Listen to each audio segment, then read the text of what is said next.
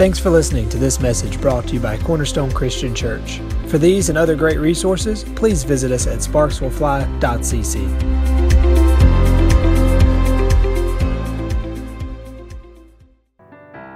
I'm going to ask us again how many felt the presence of the Lord in this place?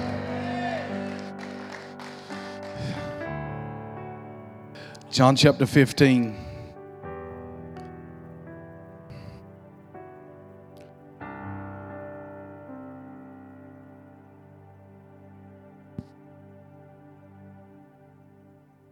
I uh I don't want to rebuke us, but in a way I do. A little bit. I'm amazed. Please take me because we're all on a journey. But I'm amazed at how we still we, we can't linger in the presence. We, we, we, we, we collapse in 15 minutes or 20 minutes. Please hear my heart in this. That worship is the greatest thing that we can ever do on the earth. This is how we train to reign. There's no higher office than a worshiper, an intercessor. And yet, I just feel like this morning, I, I, I, and, and maybe God deal with me in my own personal time, but, but if we can't learn to worship and we wait on the word, then that shows you how far we're behind. Hello. You shouldn't need a word this morning. You should have plenty in your devotion time with God. I've tracked a lot of stuff down this week. But when you don't hang out with Him or you don't have no devotional time, you can't linger long. Hello, I'm not beating us up, I'm challenging us. I'm just challenging us that we should be a house that is known for our worship. That's what I want to be known for, not for our preaching. Y'all to stay with me and listen. But we've been, we've been exposed to greatness in here. And what I long for in my personal time is when I pray for this house, is God teach us how to worship. That was a powerful, powerful presence that came in when he first started singing that song of the resounding yes. There's a yes in our hearts. Our yes in our hearts does change eternity. It changes things on the earth from eternity standpoint. And I can tell you this, folks, that we have one life to live. You with me? The book of James says it like this that this life is but a vapor. History will prove our walk with God long after we're gone. What we brought into this realm and how we've handled it. And so I want to I want to steward it well, and I want us to steward it well as a church. I was listening to I listened to uh, some worship in my personal time and there was this one song that lasted for an hour and 60 minutes. Hour and 60 minutes of playing, the musicians playing. There was very little song that come forth in the hour and 60 minutes, and the people were still going for it. I've been on the foreign soil where they worship six hours before any preacher ever arrives to say anything.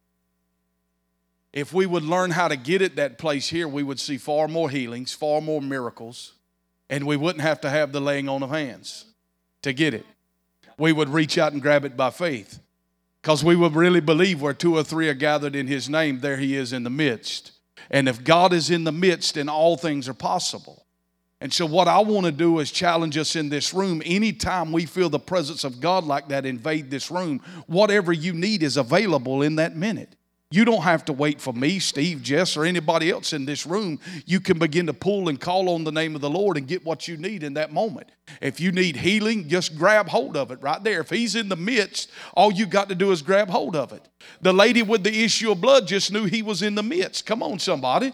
And if He was really in the midst, she had a promise out of the book of Malachi that when the Messiah come, He will come with healing in His wings. That word wings means fringes. So she knew if He was truly the Messiah, who they said He was, when she grabbed a hold of the fringe of that garment, that healing would transfer in her life. Come on, somebody. So, what we've got to learn how to do is when we feel that, begin to pull on God in intercession in this room. I felt it real strong this morning. When we got into that, there was an intercession really to let the hinges swing some doors open in this community. I believe that when I come in here and worship with God's people, I'm not just singing a song for the four walls of this church. But I'm lifting Yahweh God up over this community. Come on, somebody. That angels and angelic visitation, Jacob's ladder really is still set up on the earth. Come on, somebody. And things are shifting and changing in the atmosphere of this city. Are you with me now? People's ideas begin to shift and change because God's invaded a region. This is what I'm looking for. All right, you with me now? All right, now let's go to John chapter 15. I'm gonna preach, and uh, and uh, and I love us, and I love you. That's I'm not I'm not getting on to us. I'm just saying that that just lets me know it's just like a coach that puts his team on the field, and he gets the brakes beat off of him. He knows he's got plenty of practice. I just know I got a lot of teaching and plowing and practicing to do. Hello. All right. I'm just trying to get us off the rec field onto a real field one time. All right. Bethel didn't become Bethel overnight to learn how to worship like that. All right. And a lot of this is caught more than taught.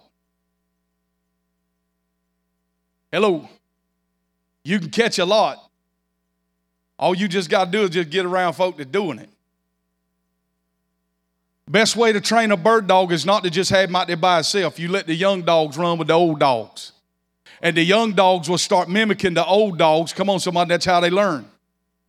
I, my father used to quail hunt and all. Used to, you used to go shoot wild birds. And now you got to shoot fly pin birds and actually you get up right and you wave at them and stuff like that and shoot them off and then still shoot them. That's how it ain't nothing like wild quail. You with me now?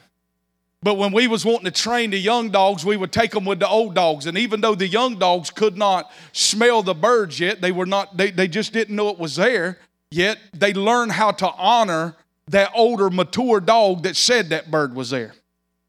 Come on, somebody. And then they started trusting their scent after watching that older dog. It's the same way in this congregation. Come on, you may not feel God's nowhere near you. There's a lot of times I don't feel God. Come on now. We don't walk by feeling, we walk by faith. Hello. I got a revelation of worship when they dedicated Catherine's mother's church. We was invited to go, and I, am just being honest where you where I was at. I was ready to go to our church. I didn't want to miss our church, and we had to go to her mom's church. And I was sitting in the balcony, and I said this statement. I just said this statement. I said, "God is nowhere even near this place." I mean, and there was a guy stood up in the choir, and he and he started he he started talking to the congregation, which was which was unusual in this type of church. And he addressed the congregation. He was crying, he was weeping, and he said, "The power." He said, "The power of God is in here so strong, I can barely able to stand." When he said that, just conviction hit my heart, and I knew I was like Jacob. God was there, and I knew it not because I was looking. The Bible says in the book of Mark that uh, that when Jesus appeared to the guys on the road to Emmaus in Luke 24, it says that he appeared to them in another form. A lot of time we looking for the Church of God form, we looking for the Baptist form, the Methodist form. Can I tell you, he ain't got none of those forms. He just Yahweh God. Come on now. And I knew this. What had happened is that gentleman went in there with his heart plowed and tendered before God and he was in there to worship. He wasn't in there to sing a song. Come on, somebody. He was in there to worship. And what I was is I went in there with my pride and my elitism, thought my church was way better than that church, and God done showed up right there in the midst of that place, and I didn't recognize him because he was in another form. I'm telling you, that is a big thing that's going to happen in the days ahead. He's going to come to the church in another form than what we've used to seeing him. If we're used to weeping, he's going to come this time with, with laughing. Remember when that happened up in Toronto? I'm going to preach in a minute. But you remember when that happened at Toronto Christian Airport Venue that the people were laughing and experiencing the love of God, and the church bashed the hound out of them people and said it can't be God. We ain't never seen him move like that. I'm looking for a way I ain't never seen him move. Hello. I want to be pinned to the floor where we can't leave. Anybody else looking for that? I mean, I'm tired of hearing stories about God come in and knock the whole congregation down. I want to at least see one of them before I leave the earth. I want to see one service where we drop the mic on the stage because God invaded the place that type of level. Nobody could stand to do nothing. It's happened, friend. Tommy Tenney wrote a whole book called The God Chaser where God hit the pulpit like a lightning bolt and split it in half and took the preacher out. John Kilpatrick in Brownsville was knocked out. They had to tote him out of the church. His elders had to go undress him and dress him. Heidi Baker was knocked down for seven days, could only have her head turned sideways for him to pour water in there. I'm looking for something like that. Hello. All right, I got four hungry people, and that's the ones we're going to feed this morning. All right, John chapter 15. You ready? All right. The Bible says, He that is full loatheth the honeycomb, but he that is hungry, every bit of thing sweet. All right, John chapter 15. I'm going to preach right here for two and a half hours on this. This is how much I'm locked and loaded. So you stay with us. We got a few Snickers bars. If your sugar drops or something, we can help you with. Elders has locked the doors. We've taken up the offering, so we're ready to rock and roll. Y'all ready? Let's enjoy this flight. Thank you for coming here this morning. If it's your first time, we bless you. We're glad you're here. Amen. All right. All right. And actually, what we do is if you walk out early, we pan the camera on you and we highlight it on the live stream and we call it the wayward sheep moment. So, y'all ready? John chapter 15. All right. We also do that with giving. If we see you sitting down there and giving, we highlight that, pan the cameras, close shot, putting on tither. No, I'm playing. Y'all ready? Let's go. All right, we got to got to break the ice I'm brought in here so serious. All right, let's go. John chapter 15. You good? I am the true sprouting vine, and the farmer who tends the vine is my father. He cares for the branches connected to me by lifting and, and, propping up the fruitless branches and pruning every fruitful branch to yield a greater harvest. The words I've spoken over you have already cleansed you. Look at this. So you must remain in life union with me, for I remain in life union with you. For as a branch severed from the vine will not bear fruit, so your life will be fruitless unless you unless you live your life intimately joined to mine. I am the sprouting vine and you are my branches. As you live in union with me as your source, fruitfulness will stream from within you, but when you live separated from me, you are powerless. If a person is separated from me, he is discarded. Such branches are gathered up and thrown into the fire to be burned. But if you live in life union with me, and if, my, and if my words live powerfully within you, then you can ask whatever you desire and it will be done. When your lives bear abundant fruit, you demonstrate that you are my mature disciples who glorify my Father. I love each of you with the same love that the Father loves me. You must continually to let my love nourish your hearts. If you commit, if you keep my commandments, you will live in my love, just as I have kept my Father's commandments, for I continually live nourished and empowered by his love. My purpose for telling you these things is so that the joy that I experience will fill your hearts with overwhelmed, overflowing gladness. So this is my command. Love each other deeply as much as I've loved you. For the greatest love of all is a love that sacrifices all. And this great love is demonstrated when a person sacrifices his life for his friends. You show that you are my intimate friends when you obey all that I command you. I never, I have never called you servants. Look at this, because a master doesn't confide in his servants, and servants don't always understand that what the master is doing. But I call you my most intimate friends, for I reveal to you everything that I have heard from my Father. You didn't choose me, but I have chosen and commissioned you to go into the world to bear fruit and your fruit will last because whatever whatever you ask of my father for my sake he will give it to you. So this is my parting command. Love one another deeply. I want to talk just for a few minutes just out of my heart on the friendship of god.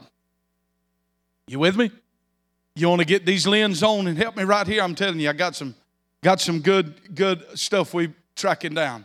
So yesterday uh, yesterday afternoon uh, we, we, Grant and I had to go to a work day or whatever, got done about three o'clock, and then we had to do a couple of chores.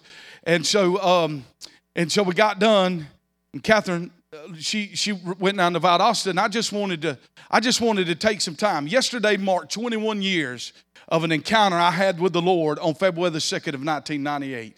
It's also my father's birthday. My father's in heaven, died at 52. It would have been 65 yesterday.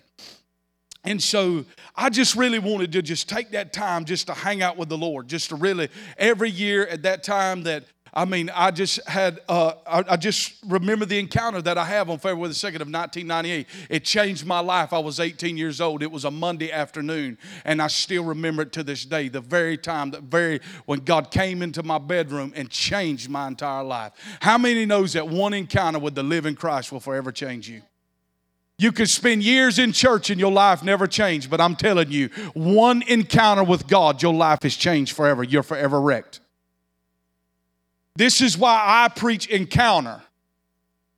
This is why I challenge us to press into encounter. Because when you encounter, you attain experiential knowledge of God. Come on, somebody. You remember in the book of Acts, uh, uh, Peter, after they were beaten, he said, We can't help. He said, We can't help but to speak of the things which we have seen and heard. Most of the church has only heard something, they've never seen nothing. But if you see it and hear it, nobody's going to take it from you. Come on, somebody. See, if you ever see or experience healing, no religious man can't ever come and tell you that God is not a healer. If you've ever been delivered, God, there can't no religious person come and tell you that God doesn't deliver. If you've ever been filled with the Spirit of God and you spoke in other tongues and prophesied, nobody can't tell you that it's no longer for today. You know that it's for today. Why? Because you have experiential knowledge not just head knowledge.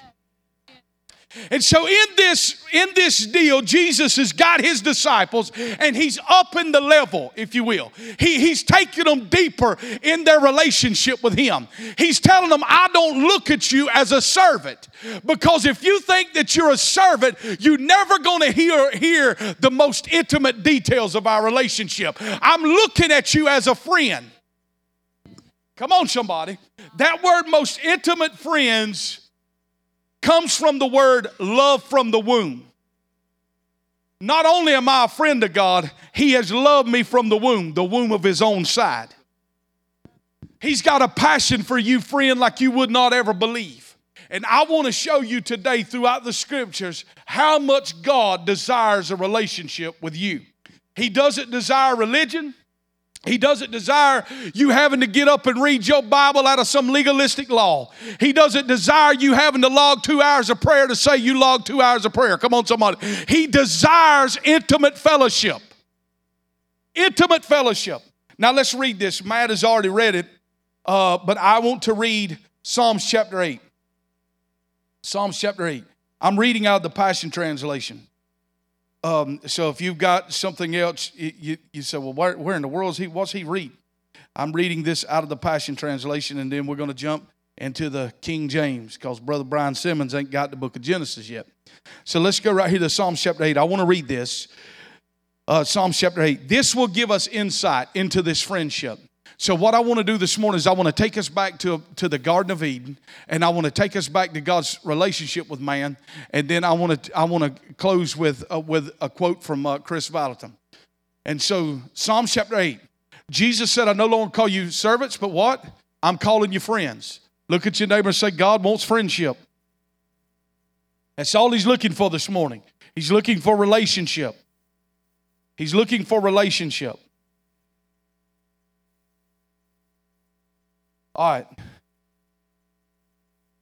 For the pure and shining one, Psalm chapter 8, for the pure and shining one, set the melody of the of set the melody for the feast of harvest by King David. Lord, your name is so great and powerful. People everywhere see your splendor.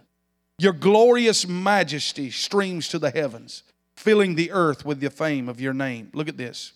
You have built a stronghold by the songs of babies. Strength rises up with the chorus of singing children. This kind of praise has the power to shut Satan's mouth. My God. Well, I'm telling you right now, if I was in a Pentecostal church, somebody slung something, a chair would have flew across the room. But we we in this Baptist church this morning. Let's go with it here. This kind of praise has the power to shut Satan's mouth. Childlike worship will silence the madness of those who oppose you. Look at the splendor of your skies, your creative genius glowing in the heavens. When I gaze at your moon and your stars mounted like jewels in their settings, I know you are the fascinating artist who fashioned it all. But when I look up, look at this, but when I look up and see such wonder and workmanship above, I have to ask you this question. Compared to all this cosmic glory, why would you bother with puny mortal man? Or be infatuated with Adam's sons? Hmm. Yet, what honor you have given to men created only a little lower than Elohim if you're reading out of a King James or any other translation, you're going to translate that word angels because they, they just was scared to say, My God, we really can't be to that level. But he crowned us with such glory and honor that we're a little lower than him. Hello. My God, that's good. Crown, look at this, created a little lower than Elohim, crowned like kings and queens with glory and magnificence. You have delegated them to mastery over all you've made, making everything subservient to, to their authority. Placing earth itself under the feet of your imagine, of, of your image bearers. Look at this. All the created order and every living thing of the earth, sky, and sea, the wildest beast, and all the sea creatures, everything is in submission to Adam's sons. Lord, your name is so great and powerful. People everywhere see your majesty your majesty, what glory streams from the heavens, filling the earth with the fame of your name. Now let's talk about this for a minute. First of all, why do we want to worship like we do? Think about this. God created all of the angelic order. God's got seraphims and cherubims, according to Isaiah 6, that Isaiah 6 that circle the throne of God, saying, Holy, holy, holy, holy, holy is the Lord God Almighty. They never stop circling the throne, declaring his holiness. One of the things we was listening the other day, Stan and I were, we, and Matt and I listened to this certain podcast, and this guy said that word holy, one of the translation is other. What they were saying is other, other. There's none like you. Whatever you say, he's other. Come on, somebody. He's that much better.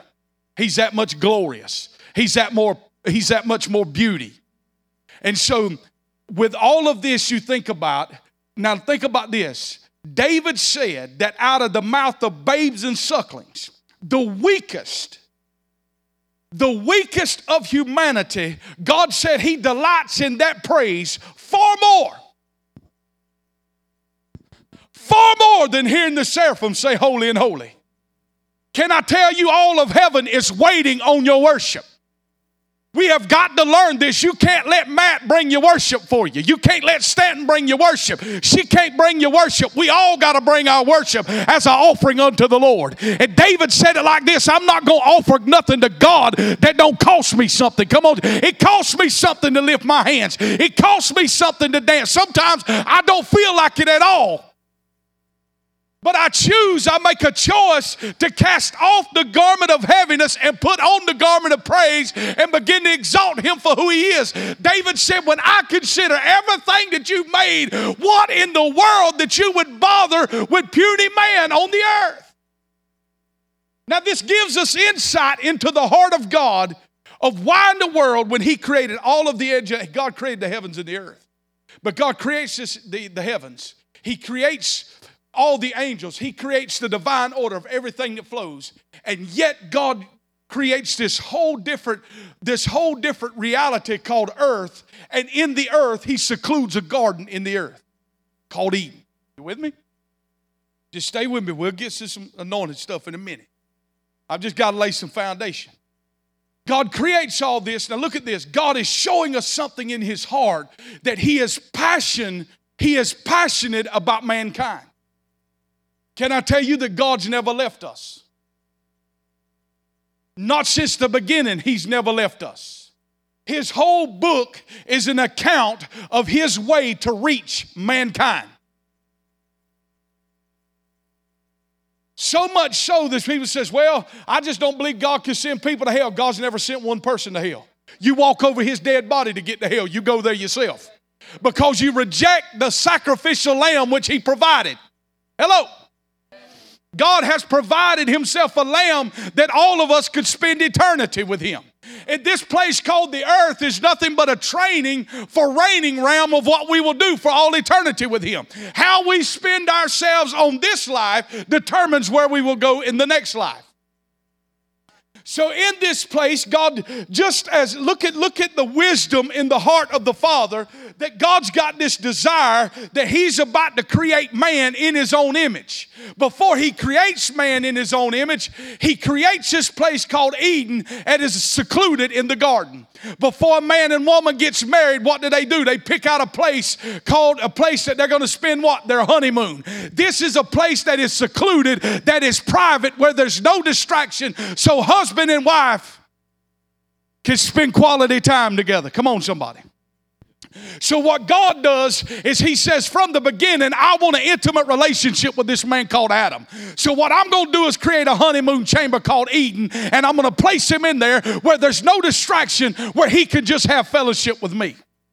So God forms this man from the dust of the ground. And man, man is man is formed from the dust of the ground. Then God comes to walk in the cool of the garden and he looks at Adam, and Adam doesn't come become a living being until Elohim, God grabs him and breathes the breath of life into his being. The same way you and I are walking dead in the trespasses of sin, to Elohim, God receives us through Jesus and breathes the breath of life into our lungs.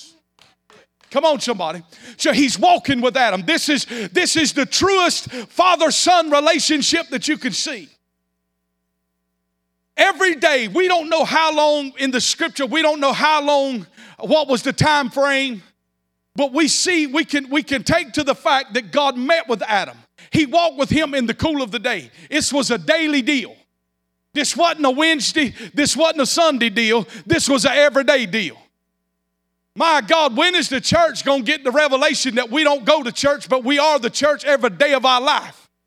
This is just a place where we gather and assemble. Come on, somebody. God doesn't dwell in temple made with man hands. Know you not that ye are the temple of the Holy Ghost. When we vacate this building, God is no longer in this building.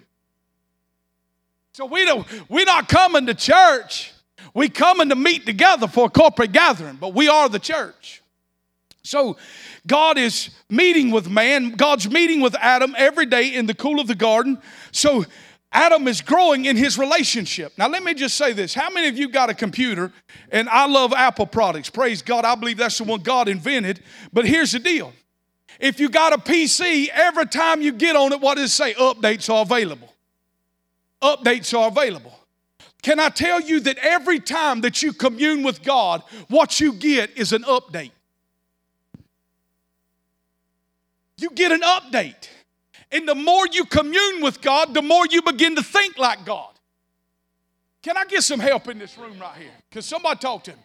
You begin to think like God because what happens is when you are saved, your spirit is born again, but your body and your soul is still used to the old nature and the way you used to think. So the more you commune with God, the more He begins to transform your mind, which is where Paul wrote in Romans 12 don't be conformed to this world, but be transformed by the renewing of your mind. So now God is walking with Adam, and here's his heart.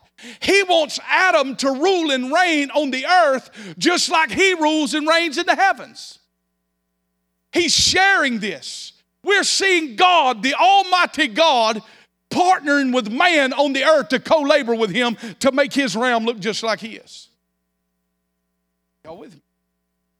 He, he's, he's partnering with man to make his realm look just like it looks in heaven. This is why Jesus said, Pray this Our Father who art in heaven, hallowed be your name, thy kingdom come, thy will be done on earth as it is in heaven. What does God want? On earth as it is in heaven. What's God's heart on abortion? On earth as it is in heaven. Hello? He's not slaughtering the children in the womb. All right? So now, Adam, he brings Adam the animals. Now, notice this God partners with man, Adam, his son, to see what he's going to call them. Now, he wasn't just naming them like that's Max. When he released the name, he was releasing their identity and what they would do on the earth. Now, God has set Adam on the block and he's watching him. And where's Adam learning from? He's learning from God. Where do you learn how to be a great dad? From God. Where do you learn how to be a great husband? From God. Where do you learn how to be a good businessman? From God. Where do you learn how to be a great school teacher? From God. Hello. Is it odd? He said, You have no need of a man teach you. The Spirit of God will teach you all things if you just hang out with Him. All right? So, Adam, what you to name him? That's a cow. Releases the identity. And God is partnering with Adam. Then one day, Adam comes to the garden and God notices something inside of him. Something in Adam has, it just something looks void in there. And God is, God, how many knows this that God is not alone, but He's in a triune community with Him, Jesus, and the Holy Ghost? Y'all all right? Just set this up here. He's he's he's in a triune community, so God's fellowshipping with the Holy Ghost and Jesus. That's why he said, Let us. He didn't say let me, he said, Let us make man. Now he said, It's not good for man to be alone. That's very true. It's not good for man to be alone. So he looks and he says, there's something missing. Adam is desiring to spend life and he's, he's desiring to experience him, to express himself in a greater way. He said, let's make a helper for him that's suitable for him. And so God puts Adam into a deep sleep and he pulls a rib out of his side and he fashions Eve from that rib. That's why women's been into fashion ever since. God started it. He fashioned him from the rib.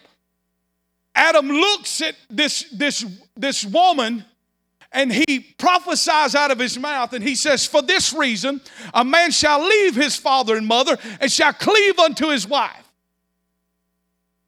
That word helper, I told you last Sunday, means it's translated is, is 17 times in the Old Testament, and it's translated woman two times, but 15 times it's translated God. So when God created Eve, he said, Adam, you need somebody just like me. My God, that's powerful.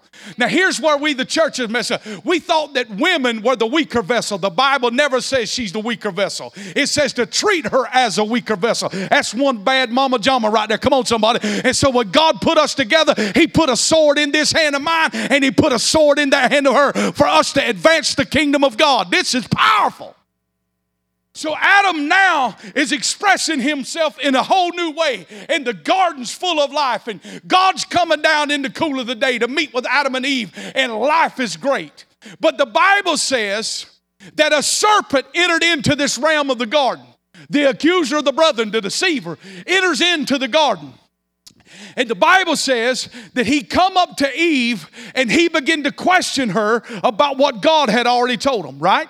Remember, God said, Do not eat from the tree of the knowledge of good and evil, which is in the middle of the garden. How many knows this? That God, in His wisdom, listen, He never made Adam worship Him. He never made Adam to do anything. He gave him a choice. And it's your choice this morning. That's what makes this so great. I could be on the lake not paying God no attention. And a lot of people do. But I choose to have my family in the house of God to worship God. Why? Because I love Him and I want to honor Him. Now, the serpent says to Eve, God knows if you eat that fruit, you're going to be like him. They were already like him. They didn't have to do anything else to be like him. They were already like him because they were created in the likeness of his image.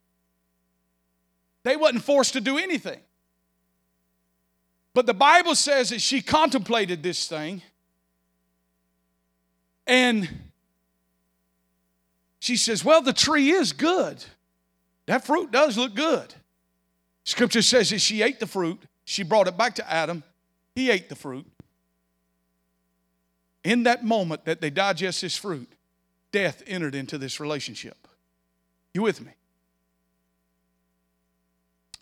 Death entered into this relationship. The garden was rocked.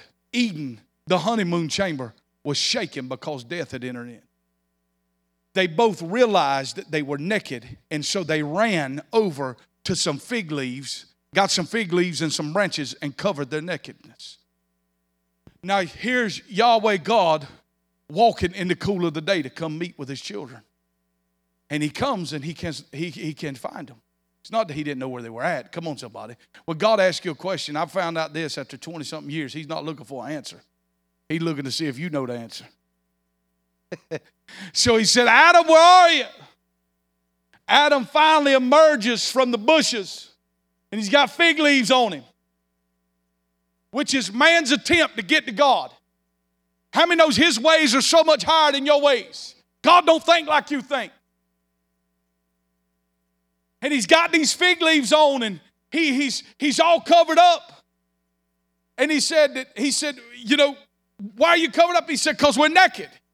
Look at what he says. He said, Who told you you were naked? It didn't come from me. So many people are living under stigmas and things that never came from God. You're worthless. You've sinned the great sin. You're, you're never going to be good for anything. And God said, Who told you that? I never said that. I said you were the apple of my eye. I said you were 100% forgiven. I said you were set free. I died on the cross for you. Who told you that? Who told you that? Now, Adam does what any good man says. He blamed his wife. He said, The woman thou gavest me. Man, why did you bring her in the picture?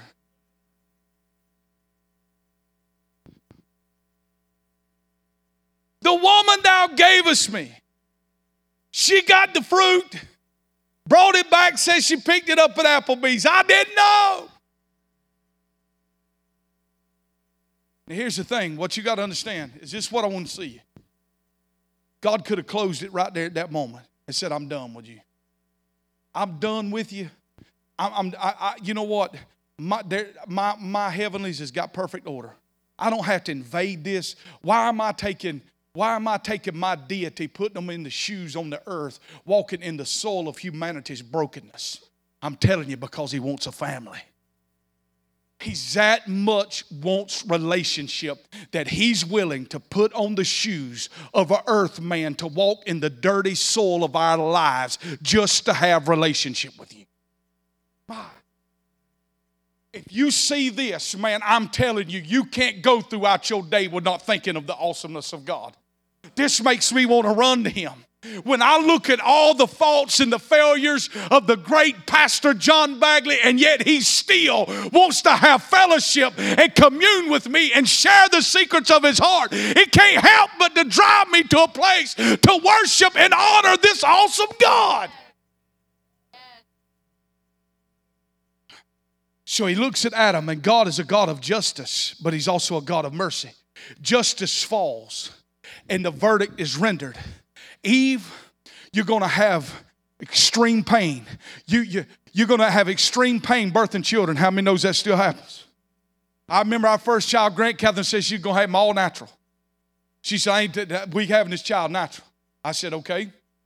So I said, I'm with you. Whatever you're going to do, I'm going to pray, whatever. Man, when she got about halfway there, she was looking for crack, anything they had on hand.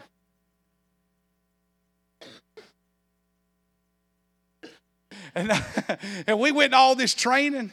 We went to all this training having, having you know what I said, we, she wanted me to go to all this training to figure out what to do, and I was supposed to help her on how to breathe. And they told her to push. And so, so the doctor finally had to set me down. I had, I had one leg just pulled back. I said, push him out of there. Come on. Like, a, you know, like we was winning the game, you know. we got to make this final drive. Listen, so God renders verdict. He says, Eve, you're going to have pain during childbirth. He said, Adam, you're going to, you're going to, you're going to reap from the land, but it's going to cost you this time. You're going to sweat. You're going to toil the ground that, that I just watered overnight for you, and nothing happened. Thorns and thistles is going to grow up. You're going to have to bust everything you got to earn it from this day forward. Did he not say that? But then look at this this perfect place called Eden that had never seen no death. God foreshadows what He Himself is going to do. He looks over and He finds a pure lamb that has never done nothing that is feeding on the meadow. And God Himself reaches over and snatches that lamb up and He takes that lamb's life. And Adam and Eve, for the first time, look and sees what sin actually cost them. As they look over and they hear the cries of that lamb as he's gurgling for his last breath, and God said, The fig leaves you got is not sufficient for our relationship anymore. And God covers them with the skin of a spotless lamb. Then God the Father sends two cherubims, two seraphims, uh, uh, uh, cherubim at the entrance of Eden. And they stand with a flaming sword to guard so that Adam and Eve cannot enter back into Eden, that place, that holy place, Eden. And he drives them out of the Eden. And the father comes in and says, Get out, go into the land. And they go into this vast unknown land. And they begin to they begin to be fruitful and multiply. And god doesn't leave them god still comes back. God intervenes with their children.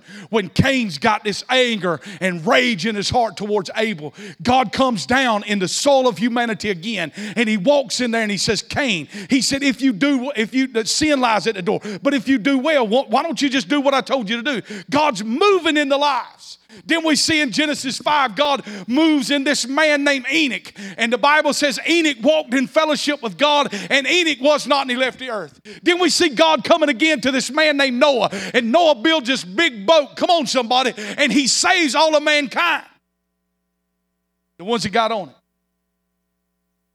And God washes the earth. But I want to go back right here. I want to finish our last little bit of time together right here. James chapter 2. Let me see this. I wrote this verse of scripture down. James chapter 2, verse 23 says that Abraham was called the friend of God. So I said, God, I want to, I want to, I'm just in my own person. All I'm doing preaching you, I ain't preaching you no sermon. I'm just preaching my own, my own personal time with God. So I said, God, I want to look at the life of Abraham.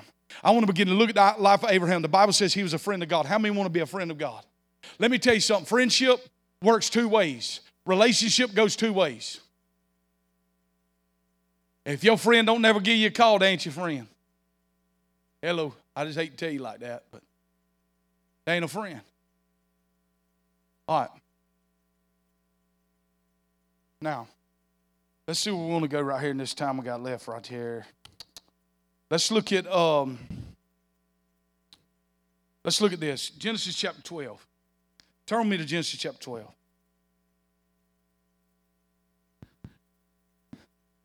God could have been done with us, but He's not.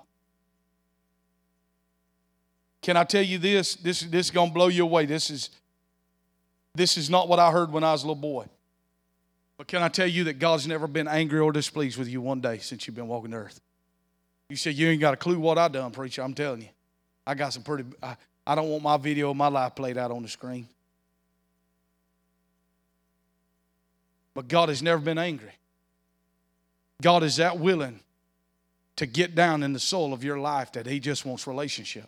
We see that all throughout the Song of Solomon. I see myself dark, but He says, You're beautiful, my fair one. Come away with me. Come away. So, how does this friendship start out? To track this time, let's just go right here with it, okay? Just trust that I'm going to read it to you out of the scriptures and you can just read it when you get home. In Genesis chapter 12, there's so much you could preach at the closing of Genesis chapter 11. But the next place we see from this garden time after Noah is a man named Abraham. Now, I don't believe that Abraham was the first candidate that God showed up to. I believe Abraham was the first one that said yes. That's really good right there. I don't believe Abraham was the first one that God showed up to, but he was the first one that said yes. Actually, his father Haran actually left out of the Ur of the Chaldeans to go into the land of Canaan. In the close of Genesis chapter 11, it says that they came, Haran came to, um, Terah came to Haran, and it says he lived there and died there. Then the next thing we have is Genesis chapter 12. And God appears to Abraham, and this is what he says He says, Get up from your father's house in your country, leave everything you know, and go to a land in which I'll show you. The very next verse says Abraham gathered his family and Lot and left. He didn't count the cost, Jess. He didn't say, I wonder, I wonder what this is going, what my yes is going to cost me. He didn't say, I wonder, I wonder what we're going to lose along the way. I wonder what kind of demons we're going to fight, what kind of devils are going to be doing. He simply gets up and he begins to move. Now this relationship of friendship is, is, is starting to go in place. The next thing we see where God's taking him a little better, a uh, little deeper is in Genesis chapter 14. He meets the king of Salem called Melchizedek, who has no beginning and end. This is Jesus walking the earth. Come on, church. This is God Himself on the shoes of humanity again, walking on the earth with a man named Abraham that He's wanting true friendship with. I feel the Holy Ghost. And Abraham looks at this king of Salem. He says, My God, you have blessed me unbelievable. I'm filthy rich. The Bible says he went and got a tithe of everything that he had and he gave it to Melchizedek. This is why we don't believe tithing come from the law. Tithing existed long before the law. Come on, somebody. People say, well, you know, tithing ain't for today. Let me tell you, only people that believe that stingy, greedy, broke folk. 20 something years of ministry, never counsel one person for finances that was a tither. Don't tell me it don't work. All right, here's the deal. So he gives him a tenth of all he got. They take communion. I ain't got time to break this down, but I'm telling you, when he take when he took communion with Melchizedek, he was a 75 year old man.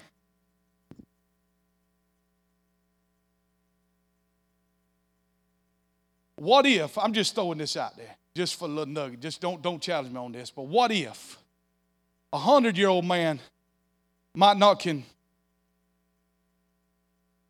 the, plumbing just might not work on a 90 year old woman and a 100 year old man to give birth.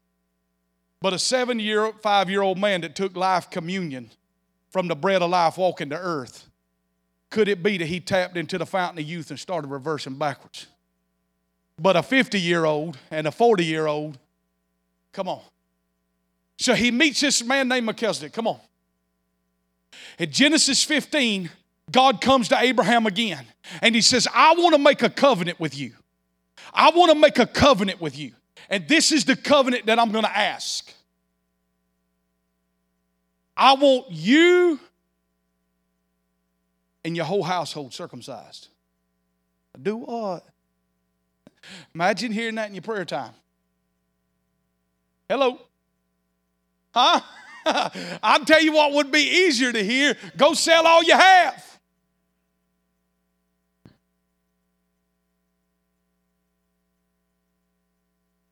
No, hold on. I got to go back. You got to see this. I, I, am thank you, Holy Ghost, right here. I got to go back and look because you can't miss this. In Genesis chapter 15, look at this in Genesis chapter 15. Let's go here.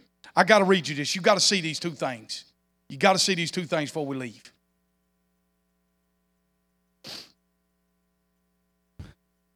Genesis chapter 15.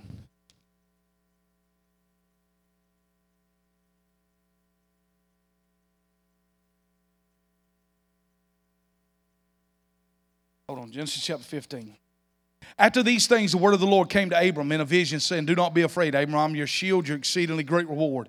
But Abram said, Lord God, what will you give me, seeing I go childless, and the heir of my house is Eliezer of Damascus? Then Abram said, Look, you have given me no offspring. Indeed, one born in my house is heir. And behold, the word of the, the word of the Lord came to him, saying, This one shall not be your heir, but the one who will come from your own body shall be your heir. Then he brought him outside and said, Look now toward heaven Count the stars if you're able to number them.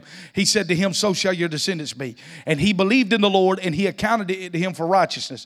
Then he said to him, I am the Lord who brought you out of the earth of the Chaldeans to give you this land to inherit. And he said, Lord God, how shall I know that I will inherit it? So he said to him, Bring me three a three year old heifer, a three year a three year old female goat, and a three year old ram, a turtle dove, and a young pigeon.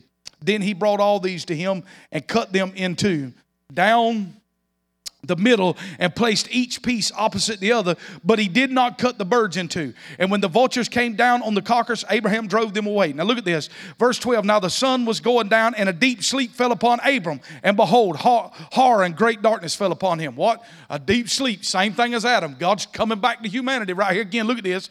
And he said, he said, then he said, he said to Abram, Know certainly that your descendants will be strangers in a land that is not theirs, and will serve them, and they will afflict them 400 years. And, the, and also the nation whom they serve I will judge after they shall come out with great possessions. Now, as for you, you shall go to your fathers in peace, and you shall be buried in a good old age. But in the fourth generation they shall return here, for the iniquity of the Amorites is not yet complete. And it came to pass when the sun went down and it was dark, that behold, there appeared a smoking oven and a burning torch, and the pass between those pieces. On the same day, the Lord made a covenant with Abraham, saying, To your descendants I have given this land from, from the river river of Egypt to the great river of Euphrates, the Canaanites, the Kenizzites, the Chaldeans, the Hittites, Perizzites, and uh, all these other ites. Let's just finish with that. The ites is some bad folk, okay? Hear me? God wiped out the ites, okay? Listen. Let's finish this up right here. What I got to say. I'm trying to show you this. Listen, you can't just read this story and say, well, this is about a God making a covenant with Abraham.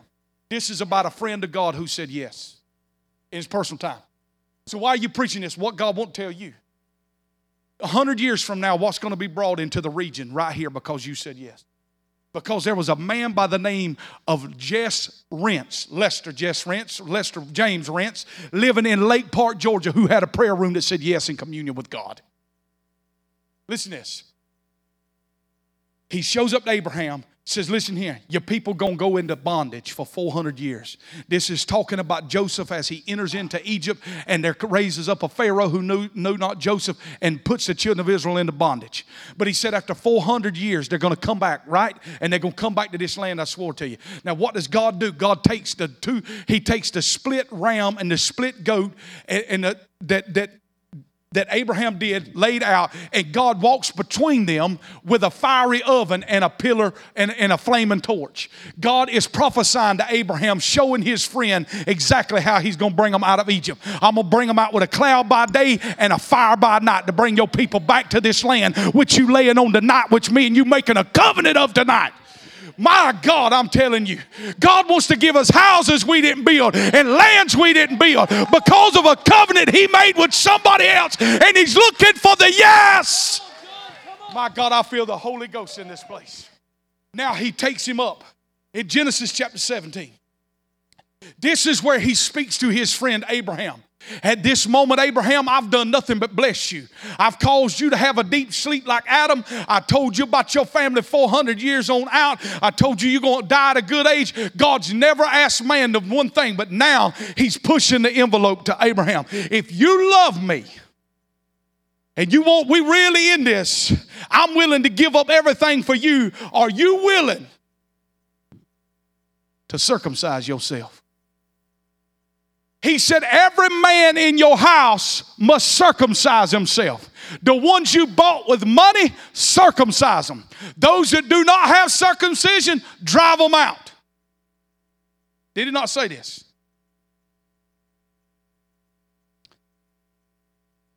Ishmael, 13 years old. Grant man, imagine me hearing this in the prayer room. Thank God this is done before we realize it now. I don't have to explain circumcision. You understand? This is not a good thing. And thank God we couldn't, we can't remember it because we need counseling. Leave sozo. Listen. Abraham hears God in the prayer place. And he says, All right, guys, this is what God said. Every one of us is fixing to get circumcised. We're fixing to cut the foreskin because God is looking for blood. Because He's about to put a blood covenant. What you got to understand, what God was saying, is in this circle. Come on, somebody. Don't make me break it down. You understand, men, folk up in here. There's a circle of blood that now from every child that's going to be born ain't got to do nothing. He's just going to be born into the covenant because a circle of blood entered in.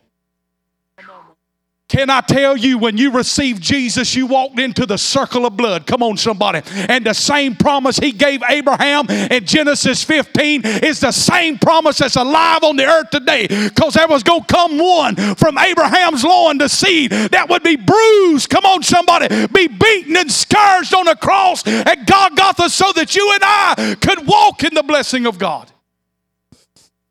Now God takes him deeper. We all right? It's 1158. I'm getting close to the airport, but we ain't worried about it, okay? Genesis 22, God, eh, now Abraham's proved he can, he's circumcised. He's got the, the blood covenants rolling. Now he takes him. And he says, Abraham, I got something I want to share with you. This is all through friendship, folks.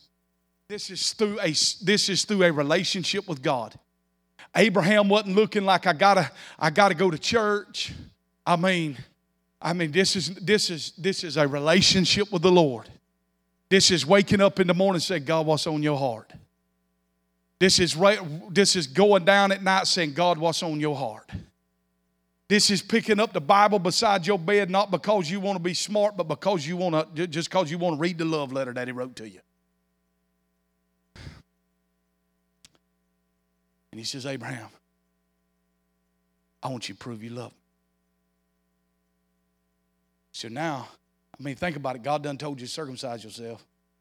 90 years old, that's pretty bad. And what I want to, what, what's even powerful is how these men stayed with him after, after the pastor come down and shared that. There'll been a church split. Hey, we gone. His brother crazy. He's Cornish. He's talking about cutting blood. Listen what he hears. Take your son Isaac, the son of the promise. Go to Mount Moriah, sacrifice him on top of that mountain.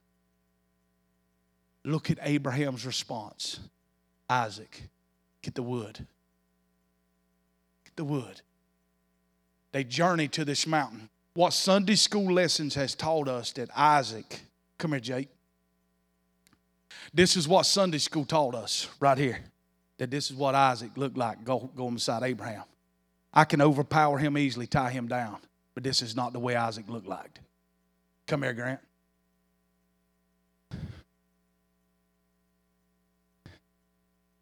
This is what Isaac looked like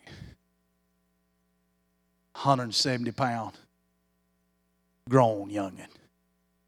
That it would have been a tussle because God's prophesying to his friend what I'm going to do. He's not going to be wrestled down. Jesus was not overpowered. The demons didn't chain him down, he freely laid it down. Like a lamb before the slaughter, he walked and not opened his mouth and laid his life down.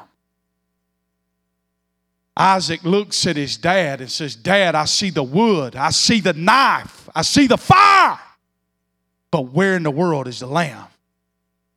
Abraham's walking Folks, this is trusting right here. This ain't no this this ain't no this ain't no Sunday Christian right here. This is somebody done pressed beyond the veil. He's he's walking up Mount Moriah.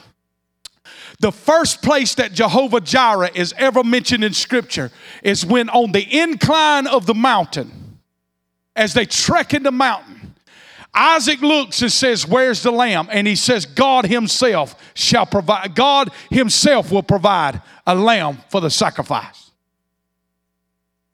What, what listen, it, he's got to be Jehovah Jireh on the incline. You just can't claim him Jehovah Jireh when you got at the top of the mountain. If he's Jehovah Jireh on the incline, he'll be Jehovah Jireh at the top. He'll be Jehovah Jireh in the valley, he'll be Jehovah Jireh at the top. Isaac gets up there, he gets on the wood. Abraham pulls the knife back and he's fixing to put it through his only son Isaac. And when he does, he hears the angel of God say, Abraham, stop. All of this, God stops. And when he does, he hears a noise rattling in the thistles. And when he hears the noise, he looks, and a ram's horn is caught in the briar bushes. And Abraham grabs him and he makes that sacrifice unto God. Are you with me? God is sharing with a friend Abraham, I just want you to know my heart. Because in my plans is what I'm going to do. Is I'm not going to walk through no covenant of circumcision. But I'm going to take my only begotten son and I'm going to put him in the soul of humanity. He's going to leave his deity, walk in the shoes of a man. Come on, is that not what Philippians 2 says? I'm going to put him on the cross, but there's not going to be nobody to stop the knife. It's going to pierce his side, and he's going to die and give up his life. So that forever humanity can have a relationship with me. My God, do you see what friendship costs God? And we struggle with 30 minutes of worship. Now, if you look on down, I want to close with this, and I am closing. This is not a threat, it's for real. Come right and help me out, mate. Right, here. just play that. What you what what uh that resounding yes. All right. In Genesis 26, Isaac is trying to redig the wells of his father, and God visits him. Listen to me. And God visits him. And he said, Just as I was with your father Abraham, I will be for you. You know what this tells me about friendship with God? that the investments I make in my life in the kingdom of God, God's going to visit my children. And He's going to show up and say, Grand Isaac, just as I was with your father, I will be with you. I will bless you. And wherever the, your feet shall tread shall be your land, son. Your father's ceiling shall be your starting place. And just as I defeated the lion and the bear for your father, so shall I defeat the lion and bear for you if you will only call on my name. That is what friendship is. Making an investment with my life in the kingdom of God that generations after me are still going to walk in the heritage of what I left on the earth. I feel the Holy Ghost in this room right here. You hear me?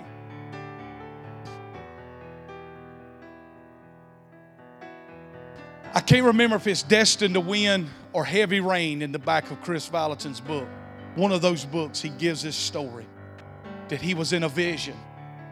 In the vision, he was standing in this large open room, like in this castle of this big house. And he's standing in this, in this room, and he's seeing that there's this gathering. There's this gathering of people and he's observing them. And they're having like a family reunion or something. And he looks up on the wall. How many knows you go down at Sisters, they got some of these old big oil paintings in the parish house down here. You know what I'm talking about? And he looks up, there's this large oil painting on the wall. And it's he and Kathy. And he overhears a conversation of a man bringing a young son in that room and the young and the man points up with the young son and he said all of this started son with your great great grandfather Kris what have we started I sat there last night and I said God I never knew on February the 2nd of 1998 of all that you would do for me what my children has seen with their eyes in the last five years that God has done for me is something that could never be stolen from them. For generations and generations, or however long the Lord tarries, our story of the Bagley household is going to resound all throughout eternity. Our granddaddy, your granddaddy, obeyed God when God showed up to our family farm and said, Will you go on a journey? Will you leave everything behind and go to Sparks, Georgia and take that church? Your grandfather didn't bat an eye. He loaded the U Haul up and he grabbed your grandmother, Catherine, and threw her in the front seat and he left for broke. But can I tell you that God gave us houses we didn't build and lands we didn't sow for, and we have reaped because we have obeyed God? This is what friendship is all about.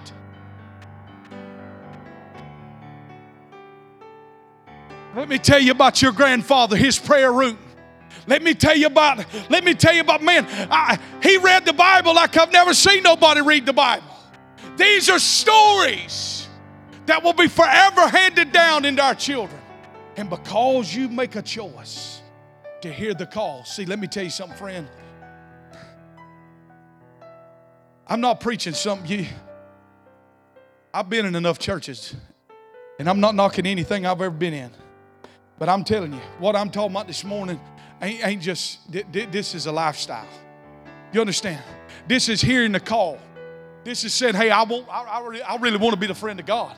I mean, this, this fat, bald headed man up there preaching, hollering, and screaming at us says we could really be a friend of God. And if Abraham could press in with that type of relationship, and he could create this covenant of circumcision that every child born after him was going to be in that covenant. Come on somebody. And they was going to be blessed. Listen to this. They were blessed not because what they done. They were blessed because what abraham done. Yes i believe your family's going to be forever ever ever ever ever ever blessed because of what you done because of what your father done because he taught you the most important thing is the Word of God.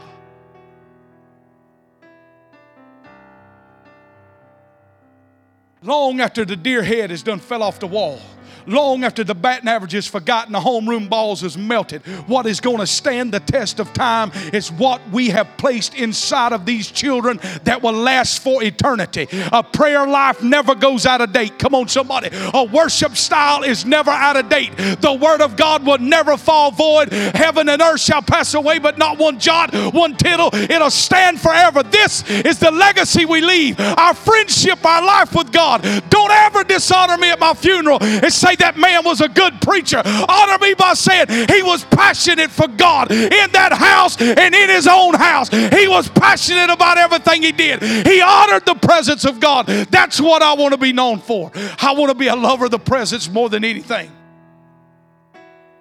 That's what I pray for in this church. I could give a rip less to be on Daystar TBN. I ain't got the face, the figure, none of that for that. But what I long for is the presence of Almighty God because I know if I got a church full of the presence, I got a people that is changed by the power of God, and I know I got everything I need money, wealth, everything is in the presence of the living God. So I challenge you with this. How does it start? It starts by saying yes, how we started this thing. It starts by just saying yes. That on your commute, you stay in the presence of God. As you walk about your business, you walk with a different attitude. Father, I thank you. If it was not for you, there's no way we could have this furniture in here when everybody else says I wouldn't make it back here in Ty Ty nestled by the creek where nobody can't hardly find me, yet you have sustained me, Father. You have blessed us. Every time we thought we were going down, God, I heard the sound. Every time I told Captain, this is it, this is the final moments, we can't go no further, I'd hear something rattling in the bushes. God will always make something there for the friend. Come on, somebody. He ain't never gonna leave his friend high and dry.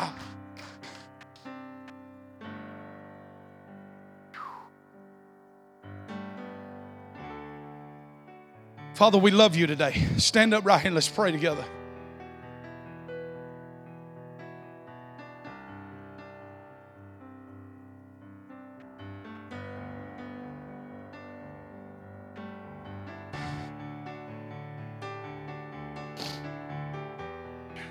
I can't express to you right here how much God longs to be with you. He longs, He longs to be with you. He longs. He longs to be with you. That's all he wants is fellowship. He should have quit when Adam blew it, but he didn't. He raised up a man named Noah to build an ark to save his family, to raise up a whole new generation, to wash away Adam's failure from us. And he sent his son Jesus Every folks, you understand that Jesus is from the beginning to the end. When Noah built that boat, he built it with one door in the side. Jesus is the he's the only way to heaven. Come on. He built it with three levels. Jesus is the way, the truth, and the life. The window was not on the side of the boat like it's hanging in nurseries and all that religious crazy stuff. There was one window in the ark, and it was at the very top because he never wanted his man looking at the circumstances to determine anything. He wanted his man looking straight up into his eyes, saying, God, what do you say about this? Come on, that's the way you got to look, friend. I'm telling you. When you go in and get the doctor's report and they said that you got four months to live, you can't look out the side of the boat at that moment. You got to look out the top of the boat. When the banker calls and says, We're going to foreclose on your house, you can't look out the side windows. You got to look out the top. God, what do you say about this?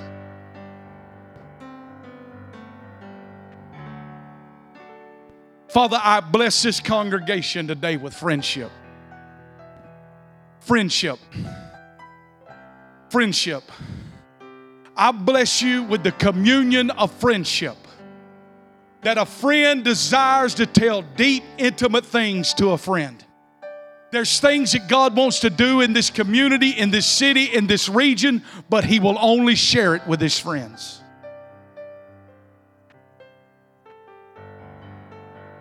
He will only share it with His friends.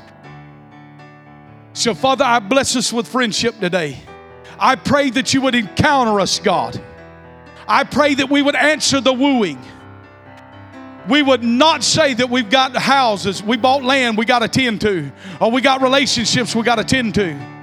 Look at me, because we, we were talking to Fiaz and we said, Fiaz, how you got time to pray like that? We, we, we busy. This is how Fiaz answered us. He didn't say, I'm sorry y'all so busy. He said, busyness is illness of spirit uh, we appreciate that. Thank you. Busyness is illness of spirit. We got to build the quiet place with God. As you build the quiet place with God, the honeymoon chamber, watch God begin to invade your circumstances. Watch God begin to invade your life. I'm telling you, our heritage is going to be long on the earth. Many wants that? Lord Jesus. Raise your hands right here. Let's pray. Father, we thank you for this day. We thank you for the word. We thank you for the for the invitation, God, of friendship. We thank you for just being who you are. You're such an amazing God. You're such an amazing Father. You're so beautiful, Lord. Lord, we long for you. We long for your presence. In Jesus' mighty name, amen and amen. God bless you all. Listen here, we'll see you here Wednesday night. Don't forget Wednesday night. We having some real we having some real deal services on Wednesday night. God bless you. We'll see you this Wednesday. Thanks for listening to this message. For more exciting content, visit our website at sparkswillfly.cc and connect with us on social media.